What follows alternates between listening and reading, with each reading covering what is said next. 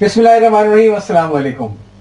آج کل میں جس کتاب کا مطالعہ کر رہا ہوں، اس کا نام ہے خاکی سائے۔ یہ کتاب تحریر کی تھی جناب جنرل کے ایم عارف صاحب نے، جو بنیادی طور پہ انگریزی زبان میں شائع ہوئی تھی، خاکی شیڈوز کے نام سے۔ اور بعد میں اس کتاب کا اردو میں ترجمہ کیا جناب لیفٹنٹ کرنل غلام جیلانی خان صاحب نے، جو یوں ہی تقریباً ڈیڑھ درجن کتابوں کے یا تو مصنف ہیں یا ترجمے ہیں۔ یہ جنرل کے عارف صاحب کی جو زندگی کی داستان ہے، اسے لاہور بک سٹی نے شائع کیا ہے، ادارہ علم و عرفان پبلیکیشن، اس کے ڈسٹریبیوٹر ہیں۔ اس کی قیمت ہے اٹھارہ سو روپے۔ دوسرا ایڈیشن میرے ہاتھ میں، دو ہزار بائیس کا اٹھارہ سو روپے سے قیمت۔ ابھی کتاب میری مکمل تو نہیں ہوئی، لیکن میں بیچ میں ایک ایسی جگہ رک گیا کہ مجھے بہت ہی مزہ آیا اور میں نے کہا میں پہلے آپ سے شیئر کر لوں مجھے لطف اس لیے آیا کہ اس کتاب کے اندر ایک ایسا قصہ ہے اور ایک ایسے شخص کا خاکہ ہے جو اتفاق سے میں نے بھی بیان کیا اور میں نے بھی وہ خاکہ تحریر کیا اور وہ خاکہ شائع ہوا۔ میرے والد مرحوم کی کتاب سرگزشت میں۔ اس میں میرا ایک طویل مضمون تھا جس کا نام تھا میرے ابو اور وہاں میں نے وہ واقعہ اور وہ خاکہ ان الفاظ میں بیان کیا جو میں نے اپنے والد مرحوم سے سنا اور انہوں کو یہ سارا قصہ اس وقت معلوم ہوا جب وہ منسٹری آف لا وغیرہ میں کام کرتے تھے اور ان کی رسائی تھی ان سارے واقعات تک اور ان کو پتا تھا کہ کیا واقعہ ہوا۔ تو چلیے، پہلے تو میں بتاؤں کہ اس واقعے کو جنرل کے ایم عارف صاحب نے کیسے لکھا۔ جنرل کے ایم عارف صاحب خاکی سائے میں لکھتے ہیں، Mr justice S M A Samdani, Lahore high court کے جج تھے۔ جہاں انہوں نے پی سی او کے تحت حلف نہیں اٹھایا تھا۔ ان کا کیس وضاحت طلب ہے۔ سمدانی ایک بیروکریٹ تھے۔ بعد میں جج بنا دیے گئے۔ انہوں نے ضیاء انتظامیہ میں فروری انیس سو اٹھہتر سے لے کر جون انیس سو اسی تک بطور فیڈرل سیکریٹری وزارت قانون کام کیا۔ کہ ہمارے ساتھ لکھتے ہیں، بہت نستعلیق اور نفیس قسم کے انسان تھے۔ شیری بیاں بھی تھے، وہ قانونی عمر، وہ قانونی امور میں بغیر کوئی لگی لپٹی رکھے صاف صاف مشورہ کرتے تھے۔ اپنی فصیح البیانی کے باوس ان کے اندر چھپا ہوا ایک سخت گیر بیروکریٹ بھی کبھی کبھی باہر نکل آتا تھا۔ ذرا ان الفاظ کے اور غور کیجیے گا، جو کہ ہمارے ساتھ ان کے بارے میں لکھے ہیں کہ اپنی فصیح البیانی کے باوس ان کے اندر چھپا ہوا سخت گیر بیروکریٹ کبھی کبھی نکل کر باہر آ جاتا تھا۔ دو واقعات سے اس بات کی وضاحت ہوئی۔ اسلام آباد میں صدر ضیاء پلاننگ ڈویژن کے آڈیٹوریم میں کانفرنس سے صدارت کر رہے تھے۔ وزراء اور سیکرٹری بھی موجود تھے۔ وہ انتظامیہ کے سیلنگاری اور سستروی پر اظہار ناراضگی کر رہے تھے۔ تو جذبات کی رو میں بہ کر بعض نازیبا کلمات بھی ان کی زبان سے نکل گئے۔ انہوں نے اپنی آواز کی لے کو بلند کرتے ہوئے کہا اگر حالات میں بہتری نہ آئی تو میں متعلقہ سیکرٹری کو پہلی فرصت میں الٹا لٹکا دوں گا۔ اس پر سارے آڈیٹوریم میں سکوت چھا گیا۔ تاہم، اگر ضیاء صاحب شائستگی کی حد عبور کر کے آگے نکل گئے تھے، تو سمدانی نے ان سے بھی آگے چھلانگ لگا دی۔ سمدانی صاحب نہیں بلکہ سمدانی۔ تو سمدانی نے ان سے بھی آگے چھلانگ لگا دی اور کہا سیکریٹریوں کو لٹکانے کے بجائے آپ ان جنرلوں کو لٹکائیں جنہوں نے مارشل لگایا۔ سیکریٹری قانون مسٹر سمدانی نے ایک ملٹری ڈکٹیٹر کے ماتحت کام کرتے ہوئے یہ سب بات کہنے میں کسی تجدد سے کام نہ لیا۔ تو ماحول پہلے سے زیادہ کشیدہ ہو گیا۔ ظاہر ہے، ماحول کشیدہ ہوا، ذمہ داری کس کی؟ جسٹس سمدانی کی۔ کچھ لمحے بالکل خاموشی تاری رہی، تاہم ضیاء خاموش ہے اور کسی برہمی کا مظاہرہ کیا، سمدانی کے خلاف کوئی ایکشن نہ لیا گیا۔ دوسرا واقعہ یوں ہے کہ صدر سیکریٹریٹ نے وزارت قانون سے کہا کہ وہ ایک اور وزارت کی طرف سے بھیجی ہوئی سمری پر اپنی قانونی رائے دے۔ دو چار بار وہ کیس صدر کے سیکریٹریٹ اور وزارت قانون کے درمیان شٹل کاک بنا رہا۔ اس پر قانونی تبصرے کا معاملہ ادھورا ہی رہا۔ مزید تاخیر سے بچنے کے لیے میں نے مسٹر جسٹس سمدانی کو ٹیلی فون کیا اور کہا کہ ہم دونوں کی ملاقات ہونی چاہیے تاکہ ان نکات کی وضاحت کیا سکے جو وضاحت طلب ہیں۔ میں نے کہا اس کے بعد ماہر قانون کے کام میں آسانی ہو جائے گی۔ اس پر سمدانی تیش میں آ گئے اور کہا، میں ہائی کورٹ کا جج ہوں۔ آپ اس طرح مجھے ملاقات کے لیے اپنے دفتر میں طلب نہیں کر سکتے۔ میں یہ سن کر حیران ہوا اور کہا کہ مجھے سمجھ نہیں آتی کہ پریزنٹ سیکرٹری کسی سیکرٹری قانون کو کیسے درخواست نہیں کر سکتا کہ وہ ایک سرکاری کام کے لیے ملاقات ہونی چاہیے۔ سمدانی جو اپنے اسٹیٹس کے بارے میں کچھ زیادہ ہی حساس واقع ہوئے تھے۔ یہ جملہ یاد رکھیے گا۔ اپنے اسٹیٹس کے بارے میں کچھ زیادہ ہی حساس واقع ہوئے تھے۔ میرے الفاظ سن کر مزید غصے میں آ گئے اور بڑے متکبرانہ لہجے میں جواب دیا، قانون کی تشریح کرنا میری ذمہ داری ہے۔ مزید غصے میں آئے، حکومت پابند ہے کہ تمام قانونی معاملات میں میرے مشورے پر عمل کرے۔ میری رائے یہ ہے کہ آپ مجھے اپنے دفتر میں ملاقات کے لیے طلب نہیں کر سکتے، کیونکہ میرا اسٹیٹس یہ ہے کہ میں ہائی کورٹ کا جج ہوں۔ اس کے بعد جواب دینے کی میری باری تھی۔ میں نے کہا مسٹر لا سیکرٹری میں مزید بحث کرنا نہیں چاہتا۔ آپ نے چونکہ قانون کا حوالہ دیا ہے، تو میں بھی قانونی کاروائی کروں گا۔ میں آج آپ کو ایک خط لکھ رہا ہوں۔ میں اس کیس کو تب تک ملتوی کرتا ہوں جب تک میرے خط کا مقرر کیا ہوا وقت گزر نہ جائے۔ یہ بات مسٹر سمدانی کے کریڈٹ میں جانی چاہیے کہ وہ مقررہ دن اور وقت پر میرے دفتر آ گئے۔ میں ان کے اس طرز عمل اور پابندی قانون پر کچھ پریشان سا ہو گیا۔ بالخصوص اس وقت جب میں نے دیکھا کہ وزیر قانون جناب شریف الدین فیرزادہ بھی سیکرٹری قانون کے ہمراہ ہیں۔ جنرل کے عارف صاحب بڑی افسردگی سے لکھتے ہیں، اس واقعے نے مجھے دل گرفتہ کر دیا۔ مجھے اس بات پر افسوس ہوا کہ میں سات برس تک صدر ضیاء کا چیف آف اسٹاف رہا۔ اتنی طویل مدت میں یہ پہلا واقعہ تھا کہ کسی ریاستی معاملے میں مجھے کسی حکومتی اہلکار سے اس قسم کی ناخوشگوار گفتگو کرنا پڑی۔ اسے میری بدقسمتی سمجھیے کہ مجھے تیش زدہ سمدانی کو پکڑنا پڑا۔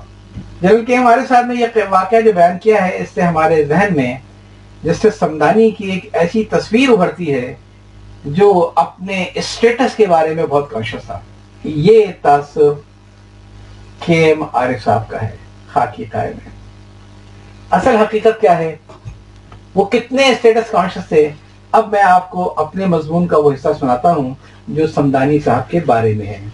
اور ظاہر ہے کہ یہ مضمون میں نے خود نہیں لکھا جو اپنے والد مرحوم کی جب میں آپ بیتی، جب میں چھپارہ سو کے انتقال کے بعد، تو ان کے اوپر جو میں نے طویل مضمون لکھا تھا، تو میری یاداشت میں جو باتیں تھیں، جو جملے تھے، وہ میں نے اس کو شامل کیے جو ان کی آبی تھی میں ابو نے خود نہیں لکھے تھے۔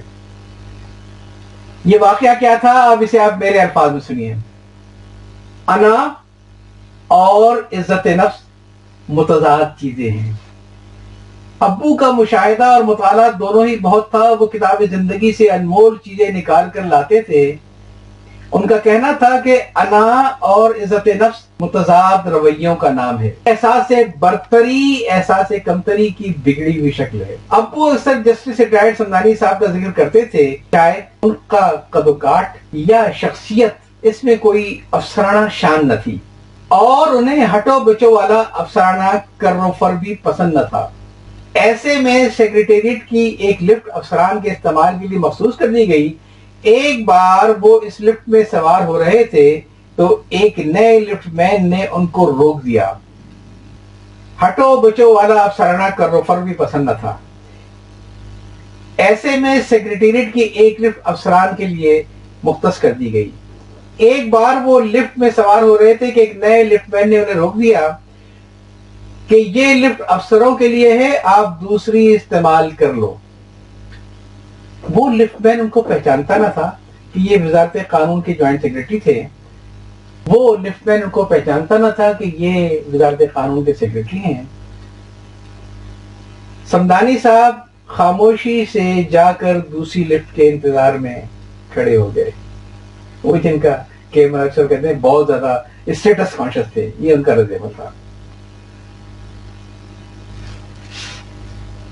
چند دن بعد پھر غلطی سے اس لفٹ میں سوار ہونا چاہا جو خالی تھی لفٹ مین نے پھر نکال دیا۔ اور وہ پھر دوسری لفٹ کے انتظار میں کھڑے ہو گئے۔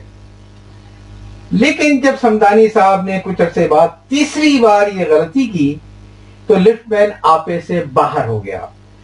اس دن لفٹ خالی نہ تھی، بلکہ ایک افسر پہلے سے موجود تھا۔ لفٹ مین نے سردانی صاحب کو ڈانٹا کہ تم کو پہلے بھی منع کر چکا ہوں، ہر بار افسروں کی لفٹ میں گھستے ہو۔ ایک تو نہیں آج ایک افسر بھی لفٹ میں وہ افسر وزارت کے دوسرے جوائنٹ سیکرٹری تھے۔ انہوں نے لفٹ مین کی ٹھیک ٹھاک کلاس لی کہ تم پہچانتے نہیں، یہ مجھ سے بڑے افسر ہیں۔ لفٹ مین کے خوش ہو گئے۔ بعد میں ان کے پرائیویٹ سیکرٹری کی خوشامد کر کے ان کے کمرے میں جا کر معافی مانگنی چاہیے تو انہوں نے کہا، اگر تم مجھ کو پہچانتے نہیں ہو تو اس میں تمہاری کوئی بڑی غلطی نہیں تھی، جس کے لیے کوئی معافی مانگنے کی ضرورت نہیں۔ مجھے چاہیے تھا میں پہلی ہی بار تم کو اپنا عہدہ بتا دیتا، مگر مجھے اچھا نہ لگا۔ یہ سمدانی صاحب کی باوقار شخصیت کا ایک قلندرانہ پہلو تھا، جب لفٹ مین کے ہاتھوں ان کی انا اس لیے موجود نہ ہوئی کہ ان کی عزت نفس انہیں اپنے عہدے کے حوالے سے کسی عزت کو طلب کرنے سے روکتی تھی۔ سمدانی صاحب بعد میں ہائی کورٹ کے جج بنے اور ضیاء صاحب کے دور میں ذوالفقار علی بھٹو کے مقدمے قتل میں ضمانت منظور کر کے ضیاء صاحب کی نظروں میں معتوم ہو گئے اور ان کو سیکرٹری قانون بنا دیا گیا۔ یہ تو خیر میں نے کو بتایا کہ وہ شخص کتنا بڑا اسٹیٹ کاؤنسل تھا بقول کے معرف صاحب کے اور کتنا اس کو زوم تھا اپنے اسٹیٹس کا۔ اس کا تو جہرے کا عالم یہ تھا کہ لفٹ مین نے نکالا تو اس نے اپنا تعارف تک نہ کروایا۔ کہ اچھا نہیں لگتا کہ میں اپنا اسٹیٹس کسی کو بتاؤں۔